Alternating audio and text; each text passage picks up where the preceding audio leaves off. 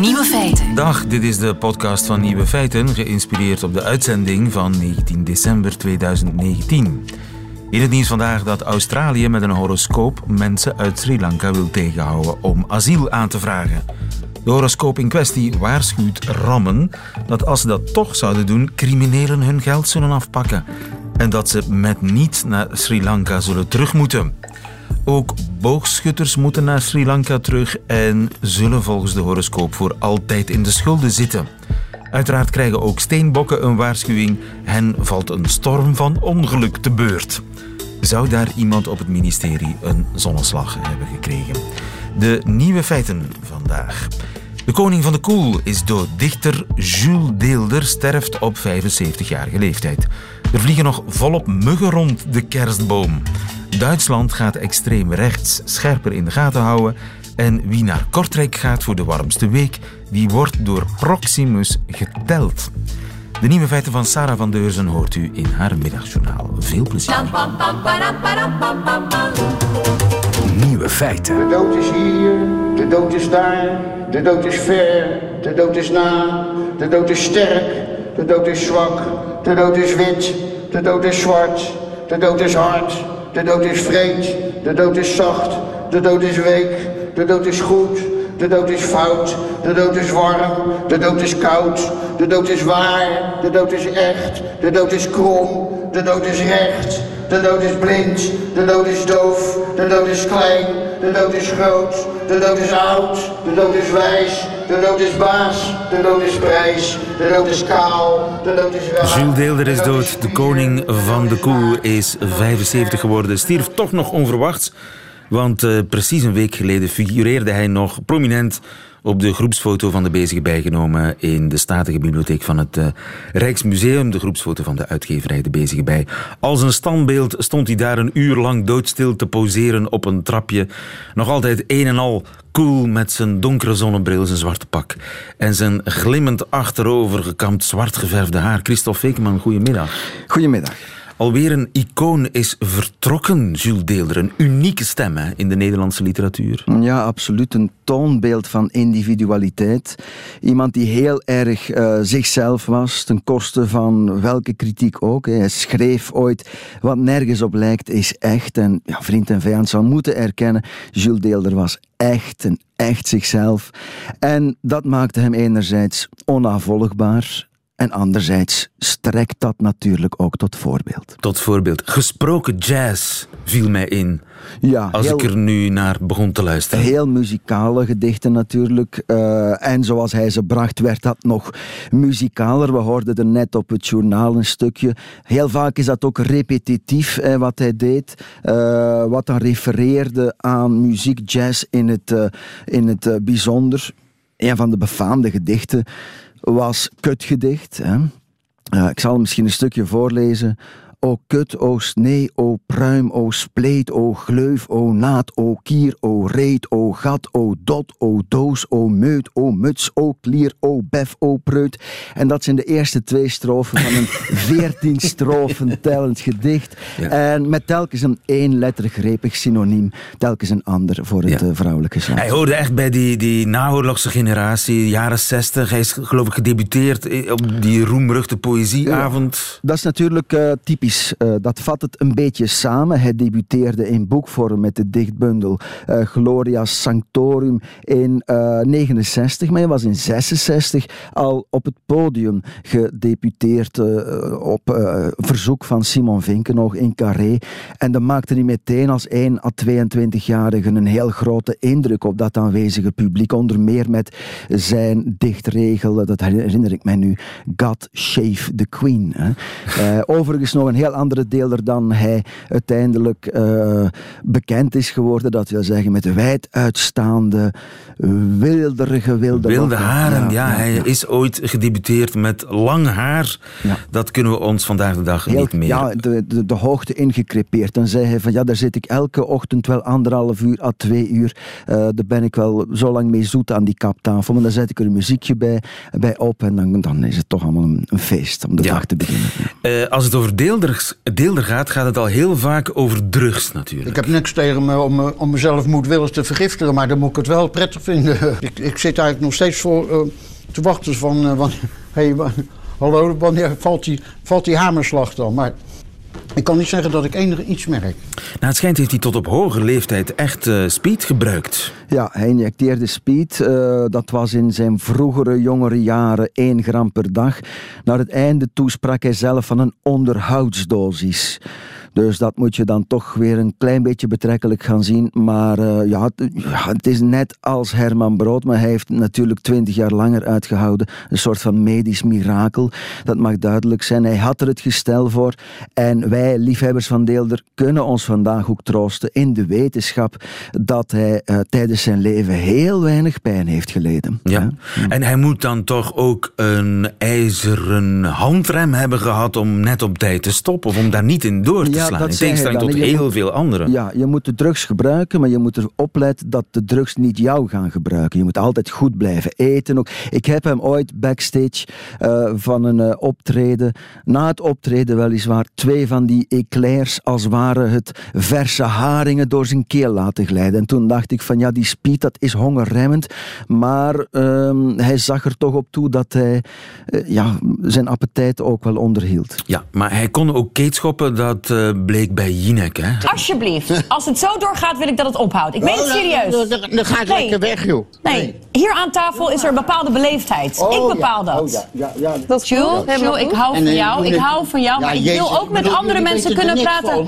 Ik ben nu aan het praten met Sarah eh, erover. Jules, alsjeblieft. Jules, Op de wereld. ik kan, ik kan een, eh, een avondvullend programma met jou En maken. Zeker, muren, maar ik kan het niet nu doen. muren. We moeten juist muren afbreken, man. Nu, of je het wil of niet, Jules. Ik ga naar dat fragment van Menno en we gaan er naar kijken en we gaan over doorpraten. Tuurlijk, tuurlijk. Goed. Oh jee.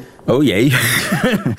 ja, Jinek, eh, talkshowkoningin in Nederland, kreeg Ja. te maken met een redelijk losgeslagen deelder. Heb je dat fragment toen gezien? Ja, ik heb dat gezien.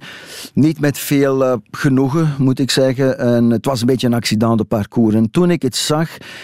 maar wat is er toen gebeurd? Wel ja, hij was... Kijk, je spreekt nu net over die drugs en dan, dan dronk hij er iets bij en dat hield elkaar allemaal heel goed in evenwicht. Decennia lang en die radheid van tong werd niet aangetast. Integendeel, die werd alleen maar aangewakkerd door dat gebruik. Maar op een bepaald moment, en dan zag je van dat de ouderdom toch wel to- toesloeg, dat hij de pedalen kwijt was. En dat hij eigenlijk als een soort van dronkenlap aan die praattafel eh, zichzelf niet zat te zijn. Hier was hij werkelijk... Dit was ja, een heel ontypische deelder die we daar zagen. Hij zag er zelfs fysiek een beetje anders uit. Een beetje opgezwollen, niet dat hele strakke, niet dat messcherpe. En... Het is een beetje jammer dat dit gebeurd is. En het is eigenlijk des te spijtiger, vind ik zelf, dat dit nu ook mee een beetje de geschiedenis zal ingaan als een, als een eh, ja, deel zal uitmaken van de Van- herinnering. Van de herinnering. Ja. Hij zal Dus natuurlijk... er, zijn, er zijn veel, allee, eh, er is zoveel om, om Deelder eh, eervol mee te herinneren. En dat is nu juist. eh, We, vergeten het, Christophe, we Ja, vergeten het. ja. Hij was natuurlijk Rotterdam, hè, ten voeten uit. De nachtburgemeester Mhm. van eh, Rotterdam. Hij voelde zich echt een icoon van Rotterdam. En dan gaat het soms wel eens fout als het over Amsterdam gaat. Je loopt de hele dag maar over Amsterdam te zeiken. Toen ik nog in Amsterdam zus en toen ik nog in Amsterdam zo, krijgt ze de tering met de Amsterdam, met de tyfus erbij. Niet toch wat tegen Amsterdammers heb, zijn beste mensen, hebben een goed hart, moest alleen gekookt op de rug hangen en dan zo laag dat de honden erbij kennen. Dus daar leg het niet aan. Maar dat wijf krijg je origineel het leplazerus van. Toen ik laatst nog in Amsterdam was, had ze een kut op aardgas. Krijgt ze de doodstraf met de Amsterdam. Wat vinden die mensen er eigen belangrijk? Ze kennen geen scheet laten of hij moet in het hele land geroken worden. Slaat de kranten er maar op na. Het is Amsterdam hier, Amsterdam daar, Amsterdam zus, Amsterdam zo, Amsterdam voor, Amsterdam na en dan komt Amstelveen. Alsof er verder niks gebeurt. Ja, geweldig. Dat is hem helemaal, hè? Dat is hem helemaal. En je- Ja, dat, kijk, hij is aan het praten en het lijkt alsof hij aan het voorlezen is. Natuurlijk, hij, hij citeert ook wel iets van die honden en, en die, die aan dat goede hart van de Amsterdammers zouden moeten komen. Dat is wel een beetje een stoplap van hem geweest. Dat had hij natuurlijk. Eh, als Rotterdammer, die geweldige trots, een beetje die, een beetje of heel hard, die ironische, humoristische vrevel tegen Amsterdam. En dan had hij nog stokpaardjes als bijvoorbeeld die Rotterdamse voetbalclub Sparta, waar hij dan een heel hevige supporter van was. De Derde Wereldoorlog kwam ook, uh, de Tweede Wereldoorlog beter, die kwam heel vaak terug uh, in zijn werk en, en zijn uh, gesprekken. jazz, dat we er net al ja, noemden. En het waren een aantal onderwerpen die echt deel gingen uitmaken van de persoonlijkheid en daarmee ook de mythe van Jules Deelder. Zou je zeggen dat hij jou geïnspireerd heeft? Voel je zielsverwant? Ja, zeker. Ja, kijk, hij noemde zichzelf een neonromanticus. Ik, vind, ik leid zelf ook aan vluchtzucht. Uh, en dat, een neonromanticus? Ja, dus in plaats van een neo-romanticus was het neon, omdat het toch, ja, Rotterdam, dat hele strakke, dat killige een beetje. Dus het, uh, een, een, een, niet, een, romanticus die niets met kaarslicht had, een tegenovergestelde daarvan. En ja, die vluchtzucht deel ik wel met hem. Hij schreef bijvoorbeeld ook, uh, bij wijze van voorbeeld, reisgedicht. En dat gaat dan als volgt. Als ik mijn ogen toedoe, ben ik in Honolulu. En ja, er spreekt ook weer die humor uit, die relativering van poëzie in het algemeen en de zijne in het bijzonder. En dat zijn allemaal dingen die mij zeer sterk hebben beïnvloed, als mede natuurlijk de attitude waarmee je een podium opstapt, namelijk dit podium uh, onder de voeten van mij is, ja, behoort mij toe. En een flinke knaap die mij hier uh, van afkrijgt, zolang het duurt. En dat zijn toch wel grote, ja, belangrijke invloeden indrukken geweest die hij op mij maakte. Kijk, op een bepaald moment, bijvoorbeeld de eerste keer dat ik hem zag optreden in de Vooruit in Gent, en dan had hij reclame gemaakt voor McDonald's. En dat stond dan iemand in het publiek niet aan. En die begon dan te roepen McDeelder, McDeelder. En Deelder staat voor te lezen. En zonder een spier te verrekken, zonder ook maar heel even op te kijken, snauwt hij, maar op hetzelfde ritme, dezelfde toon als waarop hij aan het voorlezen was. Man, als het niet aanstaat, ga elders heen, pleurt op. En ja, zonder komma gaat hij verder in die, in die... Dat maakte op mij toch een uh, ja, geweldige indruk, ja. Dankjewel, Christophe Nieuwe feiten. Als u naar de warmste week in Kortrijk gaat, dan wordt u geteld via uw telefoon. Matthias Dobbelare-Welvaart, goedemiddag. Goedemiddag. Je bent privacy-expert. Uh, hoe werkt dat? Wel, het is dus zo dat uh, Proximus, maar eigenlijk ook andere operatoren, een bepaalde dataset geven aan steden die daarvoor willen betalen. Um, dus Kortrijk betaalt ja. en uh, Proximus telt. Ja, uh, Kortrijk betaalt toch rond de 50.000 euro, dacht ik, voor datasets te krijgen om te kijken van waar de bezoekers komen. Ja. En hoe gaat dat dan? Ik ga met een groep vrienden van Gent naar Kortrijk. Proximus ziet dat. Ja, eerst en vooral, ik denk dat het goed is om het onderscheid te maken tussen Proximus en de stad Kortrijk of ook andere steden. Want ook andere steden doen het. Proximus die weet alles over ons. Proximus die volgt ons, die weet waar we lopen. En die heeft heel, heel veel data. Die installeert ook ANPR-netwerken enzovoort enzovoort. Eh, die doen dat constant. Ik bedoel, dat is niet omdat ik een bepaalde app heb opstaan, Waze of zo, of, of uh, nee, nee, het Google feit je, Earth of whatever. Nee, het feit dat je eigenlijk op een Proximus-netwerk zit, is voldoende. Dus enerzijds zowel Belgische klanten die dus klant zijn bij Proximus, maar anderzijds ook bijvoorbeeld Franse toeristen die via roaming op het netwerk van Proximus terechtkomen, die worden ook meegedaan. zodra je uh, je gsm hebt aanstaan, weet Proximus waar ik ben. Zo is het maar net, ja. ja. En Kortrijk wil dat ook weten. Kortrijk zegt natuurlijk dat ze geïnteresseerd zijn in de stromen van bezoekers. Zij wil vooral weten uit welke steden de bezoekers komen. Zij is eh, naar eigen zeggen niet geïnteresseerd in het individuele profiel van de persoon die het bezoekt, maar dus eerder in groepen van mensen. Men kijkt zowel van, oké, bijvoorbeeld vanaf 30 personen uit een bepaalde gemeente krijgen zij een dataset. Maar wat er ook wel aan is natuurlijk, zij ranken dat ook, zij rangschikken dat ook op uh, rijkdom. Dus hoe rijk is die gemeente of hoe arm is die gemeente waar de bezoekers uitkomen. Die data halen ze bij de economie. Ze combineren dat met de data bij Proximus. En ze willen natuurlijk ook nu data krijgen van Mastercard. Als je dat allemaal combineert, dan moet je natuurlijk wel vragen stellen over de anonimiteit van al die gegevens. Men zegt dat het anoniem is, maar het grootste probleem is dat die operatoren geen transparantie geven aan het publiek. Wij hebben dus Proximus zegt wel dat ze anonieme gegevens doorstuurt, maar wij moeten Proximus op zijn woord geloven. Ja, opnieuw ook andere operatoren. Um, en, en dat is een probleem, denk ik. Er moet gewoon heel veel meer transparantie komen. En natuurlijk mag je toch ook niet onderschatten dat wij als consument heel veel geld betalen voor ons abonnement, eh, als je het vergelijkt met andere Europese landen. Ja, en dan moet je toch wel afvragen van, is het een goede deal voor de consument dat zijn data ook nog eens op zijn beurt wordt verkocht aan steden en gemeenten? Ook al zeggen zij dat dit anoniem is. Maar opnieuw, die datasets staan niet publiek, eh, het is niet geweten. En en ja, dan, dan moet je toch wel heel veel vertrouwen hebben in commerciële bedrijven en natuurlijk ook in onze overheid. Ja, want Kortrijk wil natuurlijk weten wat de invloed is van een evenement zoals de Warmste Week op de omzet van de winkeliers. Ja, tuurlijk. En ik denk dat, dat dit soort technologie een mogelijkheid biedt. Maar ik denk ook dat er al andere alternatieven zijn. Hè. Moet als altijd geweten zijn? Moet big data altijd zo interessant zijn? Moeten wij overal gevolgd worden? Um, nu, over Kortrijk enzovoort. Eh, Gent doet het ook. Andere steden doen het ook. Oostende doet het Gent ook. doet het tijdens de Gentse feesten? Of Gent doet het altijd? Ja, bijvoorbeeld tijdens de Gentse feesten, maar ook op andere evenementen. Dus ik, de ganse focus met Kortrijk... Kortrijk heeft het debat geopend. Ergens door hun openheid in, in, in, in zaken wat ze doen hebben zij ook het debat geopend. En nu ligt er wel heel veel aandacht op Kortrijk. Dat is Gent doet het ook. Maar het zou toch wel interessant zijn om te weten van... Kijk, in Gent hebben ze een drastisch circulatieplan ingevoerd. Sindsdien loopt de stad vol met mensen uit het buitenland.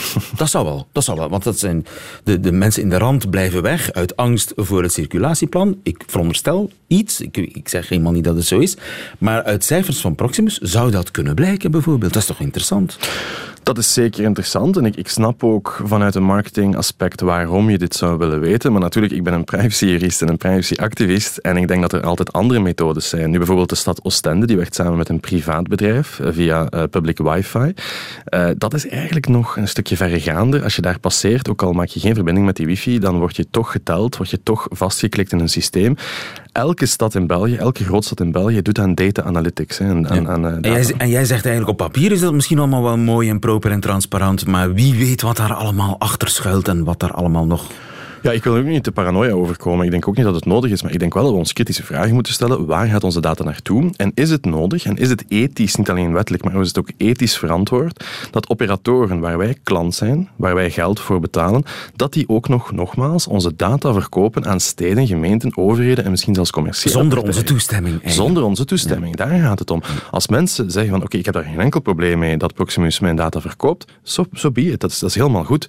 Maar als je het achter onze rug doet, dan komt het bij veel consumenten over van, ja, maar ja, niet met mij, uh, ik betaal al voldoende en dit is niet ethisch verantwoord. Dus het is niet alleen een juridisch vraagstuk, het is ook gewoon ethisch. En daarbij hoeft een gemeente of stad altijd al die data te weten. Men kan ook gewoon andere initiatieven doen, men kan positieve incentives geven, maar men hoeft toch niet altijd overal die data te krijgen. Duidelijk. Matthias Doblare Welvaart, dankjewel. Ja, Goedemiddag. Nieuwe feiten. Vloog er vanmorgen toch wel een mug in huis? Doodleuk, eind december? Muggen rond de kerstboom, waar gaan we naartoe? Arnold van Vliet, goedemiddag. Goedemiddag. U bent bioloog aan de Wageningen Universiteit in Nederland. Er zijn dus nog muggen? Ja, er zijn uh, nog aardig wat muggen, denk ik, steekmuggen wel te verstaan, die uh, nog op zoek zijn naar bloed. Uh, in, inderdaad, zo in de tweede helft van december. 19 december vandaag. En u zegt steekmuggen. Ja, zijn er ook muggen die niet steken? Ja, je hebt heel veel verschillende soorten uh, muggen. Uh, uh, maar in onze contraille hebben we zo'n 40 verschillende steekmuggensoorten die dus echt bloed nodig hebben. De vrouwtjes hebben bloed nodig om weer eitjes te kunnen afzetten. Ah ja, die willen doorgaan met um, kweken, ook al is het winter. Ja, en um, de meeste mensen zullen nu, het zal vooral of de huissteekmug die je tegenkomt of de geringde wintersteekmug. Nou, die laatste, dat is een vrij forse grote mug die inderdaad het ook gewoon in de winter door kan blijven gaan als de weersomstandigheden dat toelaten. De wintermug, die bestaat, maar die is er altijd al geweest, maar die is vrij zeldzaam neem ik aan, want vroeger zag je toch geen nou, die komt, in de winter. Nou, die komt over het algemeen best wel uh, veel voor, maar de meeste overlast wordt veroorzaakt door de huissteekmug, ook in... Uh, de normale mug. De, de, de normale mug, zeg maar. inderdaad. Um, en, ja, maar uh, daar hebben we twee varianten van. Ja, twee varianten. En, uh, ja, en de, dat is de Culex pipiens, dat is de wetenschappelijke moeilijkere naam van deze mug. Um, maar je hebt daar de pipiens variant van en de molestusmug. En de molestusmug, uh, die gaat niet in winterrust. Ook dus al? In, in principe als daar, uh, en dat weten we eigenlijk ook nog maar een paar jaar, dat die in vrij grote hoeveelheden ook uh, in Nederland en België voorkomen. Um, dus die gaat niet in winterrust. En waarschijnlijk als de temperaturen zoals nu bizar hoog zijn in, in de winter, dat ze dan extra geactiveerd worden. Dat zijn we nog aan het onderzoeken. Uh, maar dat verklaart waarschijnlijk waarom mensen, zoveel mensen midden in de winter, en dat zien we op onze website muggenradar.nl, um, dat heel veel mensen aangeven. Ik heb, uh, ik heb overlast van, uh, van steekmuggen. Ja, midden in de winter word je toch nog gebeten door muggen. Maar er zijn ook muggen die in winterrust gaan. Die gaan dus niet dood, die gaan gewoon in winterslaap. Nee, klopt. En dat is de, uh, ook onze huissteekmug, maar dan de pipiens variant. Uh, die zie je normaal gesproken in oktober zo. Uh, als je dan slome muggen ziet rondvliegen in huis, dan gaat dat over die variant. Die zoeken dan een plekje op om de winter door te gaan, om in het voorjaar weer actief te gaan worden. Ah, dus die ik... zitten gewoon in een kelder. Zitten die zitten gewoon te slapen in een kelder. En als het vriest, vriezen die dan niet dood? Nee, nou hopelijk vriest het in de kelders niet. Uh, maar ze zoeken ook op inhoudstapels. En ze kunnen ook gewoon vorst hebben. Ze hebben antivries in hun lichaam. Uh, dus ze kunnen uh, vorst doet in principe geen kwaad bij deze insecten. Okay. Of bij heel veel insectensoorten. En Daar zijn ze gewoon op ingesteld. En hoe lang leeft zo'n mug als ze de hele winter kan doorslapen?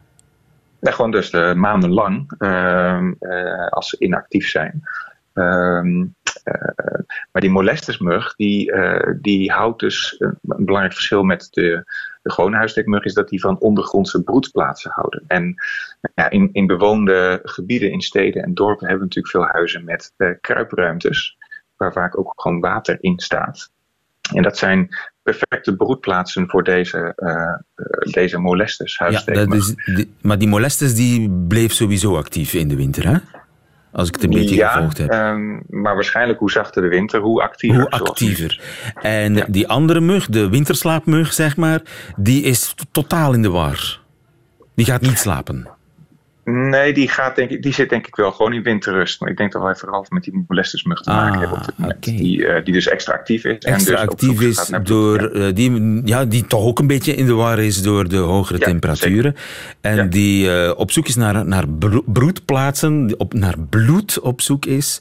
Dus dat is nu eenmaal iets waar we mee moeten leren leven. De mildere winters ja, zorgen voor meer muggen.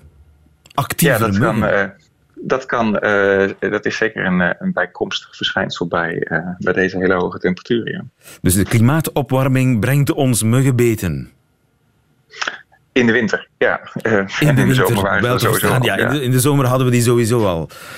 en je zegt buienradar, maar naar, naar analogie met de buienradar is er dus ook een muggenradar. Ja, op muggenradar.nl uh, kunnen mensen in Nederland of België, maakt niet uit waar je bent, kun je aangeven van de mate van overlast die je op dit moment ervaart. Dus daar kun je aangeven van ik heb geen overlast. Dat is voor ons ook heel interessant om te weten. Uh, een beetje overlast, veel of heel veel. Dat is net hoe je het zelf ervaart. In de vervolgvragen kun je ook aangeven hoeveel muggen, uh, steekmuggen je dan bent tegengekomen. Maar dan krijg je een heel mooi overzicht van um, hoe die overlastverdeling zit in het landschap. Dat ga ik zeker doen. Muggenradar.nl. En zo help ik de wetenschap en help ik ook jou, bioloog. Uh, Absoluut, in, uh... ja. En elkaar ook, ja. En we helpen elkaar. Prachtig. Radio brengt de mensen dichter bij elkaar. Arnold van Vliet, dankjewel. Goedemiddag. Ja, Nieuwe feiten. In Duitsland gaan ze extreem rechts scherper in de gaten houden en niet alleen de gewelddadige organisaties. Organisationen wie die Identitäre Bewegung in Deutschland, damit meine ich aber auch die Verdachtsfälle Junge Alternative und der Flügel der AfD. Und was wir deutlich intensiver bearbeiten müssen zukünftig, das ist eben, äh, sind die virtuellen Netzwerke des Rechtsextremismus, all das, was sich im Internet abspielt. Thomas Haldenwang, de baas van de Duitse staatsveiligheid, kondigt een nieuwe aanpak aan van extreem rechts. Judith van de Hulsbeek, goedemiddag. Goedemiddag. Onze vrouwen in Duitsland, het plan is gisteren voorgesteld. Wat gaat er allemaal veranderen? Er komen 600 banen bij, dacht ik. Ja, ja, zeker. En dat is nog bovenop de 500 banen die al beloofd waren. Maar deze, deze banen die komen erbij bij de politie en de inlichtingendienst. Inderdaad, omdat ze veel beter in kaart willen gaan brengen waar die rechtsextremistische netwerken precies zitten. En ook hoe de lijntjes tussen die netwerken lopen. Want eh, ze zijn toch echt heel erg een beetje wakker geschud eigenlijk. Uh, door die moord op die politicus, hè, Walter Lübke. En daarbovenop die aanslag op die synagoge laatst in Halle. Daar, daaruit blijkt toch ook wel dat er een beetje een blinde vlek op rechts is geweest in Duitsland. Uh, en zeker onder de vorige baas van de inlichtingendienst is daar weinig in geïnvesteerd. En ze zijn nu bezig met een inhaalslag. Ja, want de daders van die beide aanslagen, die moord op Lubke en die aanslag, de antisemitische aanslag in Halle in oktober, die daders waren niet bij de politie bekend. Die stonden niet als gevaarlijk gesignaleerd. Nee, inderdaad. En uh, het zijn wel daders uit twee hele verschillende scenes, inderdaad. De, de dader van de moord op Walter Lübke, dat is wel een echte, een, eigenlijk een klassieke neonatie. Die was tot uh, voor tien jaar was hij eigenlijk wel bij de politie bekend. Toen zat hij bijvoorbeeld bij de neonazistische partij, de NPD. Um, en was hij bij die klassieke neonazistische club bekend. Maar hij was al tien jaar uh, eigenlijk in een soort slaapstand. Hè? En daarom was hij uit het oog geraakt bij, bij de inlichtingendienst. En dan heb je de dader in Halle. Dat is weer een heel ander soort, eigenlijk een moderne soort rechtsextremistische dader. Geradicaliseerd in het internet, ook uh, minder neonazistisch, maar wel antisemitisch en ook heel erg complottheorieën geloofde hij in. En vooral op dat gebied um, heeft uh, de inlichtingendienst en de politie, die zijn daar nog gewoon niet zo in ingevoerd en daar willen ze nu extra aandacht aan geven. Ja, maar ik hoorde die Haldenwang, die baas van de staatsveiligheid, er net ook zeggen dat ook de jongerenafdeling van de AFD in de gaten zal gehouden worden. Ja. Ook de identitaire beweging. Ja, dat ja. is wel gevaarlijk, hè, want daarmee kom je toch gewoon op politiek terrein. Daarmee ga je toch eigenlijk het staatsapparaat inschakelen om politieke tegenstanders in de gaten te houden. Nou, zeker, maar het zijn, het zijn de verbindingen die van deze politieke partijen lopen naar bijvoorbeeld uh, bewegingen zoals de identitaire beweging inderdaad en de NPD bijvoorbeeld. Want je ziet dat best wel hooggeplaatste mensen binnen de AFD, die op, op, belangrijke posities krijgen, die hebben in het verleden in ieder geval contact gehad met echte duidelijk uh, rechtsextremistische, neonazistische groeperingen. En die, dat wil de inlichtingendienst ook beter in de gaten gaan houden. Dus dat wat voor soort types zijn, zitten daar in die politieke partijen. Ja, dus ze gaan ook gaan zoeken in de eigen administratie, in het leger, in het staatsapparaat ja. zelf. Ja, nou ja, dat is weer een heel andere tak. Inderdaad, de afgelopen tijd zijn er uh, individuele groepjes mensen opgepakt. Bijvoorbeeld binnen het leger, inderdaad, binnen de politie. Um, en ook bij, ja, dus die mensen die. Er wordt nu gekeken van zijn dat nou, is dat nou ook een netwerk op de, is dat, ja, hebben die met elkaar uh, ver, verbinding inderdaad. Maar daar komen best wel schokkende dingen over naar buiten. Hè. Als je kijkt, bij de politie was er bijvoorbeeld een groepje in de deelstaat Hessen. En die stuurde dreigbrieven naar mensen die zich inzetten voor vluchtelingen. En die ondertekenden ze dan met NSU 2.0 bijvoorbeeld. Um, en de NSU, dat is dat neonazistische trio die tien jaar geleden in Duitsland heel veel mensen, uh, ja, Duitsers met een, een buitenlandse achtergrond hebben vermoord. In het leger bleek er ook een soort netwerkje actief te zijn van prep dat zijn mensen die denken uh, dat de, de apocalyps eraan zit te komen. En wat ze dan op dat moment wilden doen, hadden ze ook hele lijsten met uh, mensen uh, die ze wilden gaan vermoorden en dat soort dingen. Nou ja, dus dat zijn allemaal hele serieuze uh, verdenkingen. En ze gaan nu kijken wat, wat zit daar eigenlijk aan, aan, aan, aan netwerk achter, voor een structuur. Want dat hebben ze nog niet, nog niet in kaart. Ja, want dat ligt allemaal gezien het verleden van Duitsland heel erg gevoelig, neem ik aan. Ja, zeker ligt dat gevoelig inderdaad. En uh, er wordt ook altijd, uh, ja, de, de, afgelopen tien jaar had je dus veel meer uh, de focus op het, het islamistische, islamitisch terreur inderdaad. En ja, er wordt wel gezegd van hebben we er wel genoeg oog voor dat dit in de Duitse samenleving dus nog steeds bestaat, heeft bestaan en hoe groot dat is. Duitsland is, ja, is daar nog niet voorbij. Ja. en daar moet weer opnieuw aandacht voor komen, omdat ze ook zien eh, dat, dat het weer toeneemt. Hè. Ze, het aantal rechtsextremistische mensen uh, groeit en ze worden ook steeds gewelddadiger. Uh, dus ja, het is tijd om daar nu weer uh, vol op in te zetten. Ja, de, de minister had het gisteren over 12.000 potentieel gevaarlijke Duitsers. Ja, ja, inderdaad. In totaal hebben ze, zijn het zo'n meer dan 30.000 uh, mensen met rechtsextremistische opvattingen. En die 12.000 inderdaad, die noemen ze hier in Duitsland gewaldbereid. Nou ja, potentieel uh, klaar om geweld te gebruiken. Um, en daarvan zijn ook nog een deel al veroordeelde mensen die ze nog zoeken, bijvoorbeeld door de politie. Nou, die, um, die, die, die groep die groeit en die, die voelen zich ook, en er wordt dus ook met steeds ernstiger geweld gebruikt. Um, nou ja, dat zie je natuurlijk met uh, de moord op Walter Lübke. Maar ze gaan ook kijken naar de bedreigingen. Als je bijvoorbeeld in Duitsland uh, geeft de helft van de burgemeesters aan dat ze wel eens bedreigd zijn, bijvoorbeeld om hun werk voor de inzet voor vluchtelingen. En dat komt ook heel veel van extreem rechts. Dus daar, ja, dat, daar wordt allemaal meer, komt allemaal meer aandacht voor. Meer aandacht voor uh, gevaarlijke extreemrechtse elementen in Duitsland. Dankjewel, Judith van de Hulsbeek. Goedemiddag. Goedemiddag. Nieuwe feiten. Radio 1. Dat waren ze, de nieuwe feiten van 19 december 2019. Alleen nog die van Sarah van Deurzen krijgt u in haar middagjournaal. Nieuwe feiten. Middagjournaal. Met het eind van het jaar in het vooruitzicht en wie weet zelfs het decennium. Blik ik net zoals iedereen al eens graag terug op de memorabele momenten van het afgelopen jaar. Zo weet ik nog goed hoe ik afgelopen zomer, meer bepaald op vrijdag 19 juli omstreeks 18 uur, het wereldrecord aanstalten maken verbrak.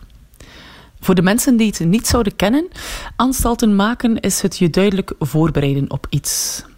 Een van de meest gekende is het aanstalten maken om te vertrekken, waarbij de anderen zien dat je klaarmaakt voor vertrek. Bijvoorbeeld doordat je je jas aantrekt en je tas pakt. Het begrip heeft me altijd al geïntrigeerd, omdat het over een activiteit van slechts een paar seconden gaat en het toch twee woorden nodig heeft. Meestal gaat die activiteit, mogelijk mede door die korte tijdspannen, dan ook onopgemerkt voorbij. Maar goed, die dag heb ik het wereldrecord aanstalten maken verbroken met 16 minuten 42 seconden. Ongeveer 50 mensen publiek was hiervan getuige en sommigen onder hen hebben wellicht ook heel wat aanstalten gemaakt tot vertrekken. Het moeilijkste was om in het aanstalten maken te blijven en niet over te gaan in het je bedenken om te vertrekken of al dan niet toch te blijven. Zelden met zo'n extreme focus niets gedaan.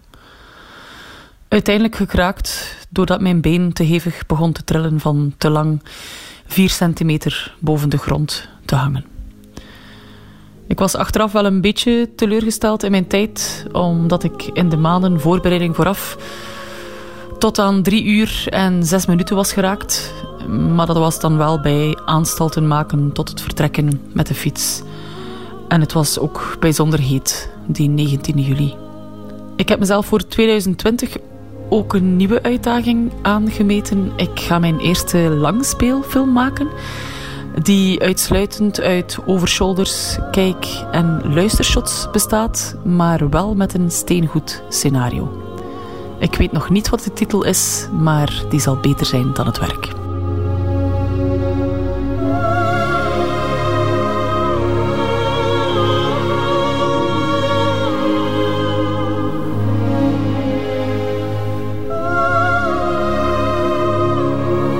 Sarah van Deurzen in het middagjournaal van Nieuwe Feiten. Einde van deze podcast. Hoort u liever de volledige uitzending met de muziek erbij? Dan kunt u terecht op onze app, de Radio 1-app of op de Radio 1-site, radio1.be. Daar vindt u overigens nog veel meer fijne podcasts. Tot een volgende keer.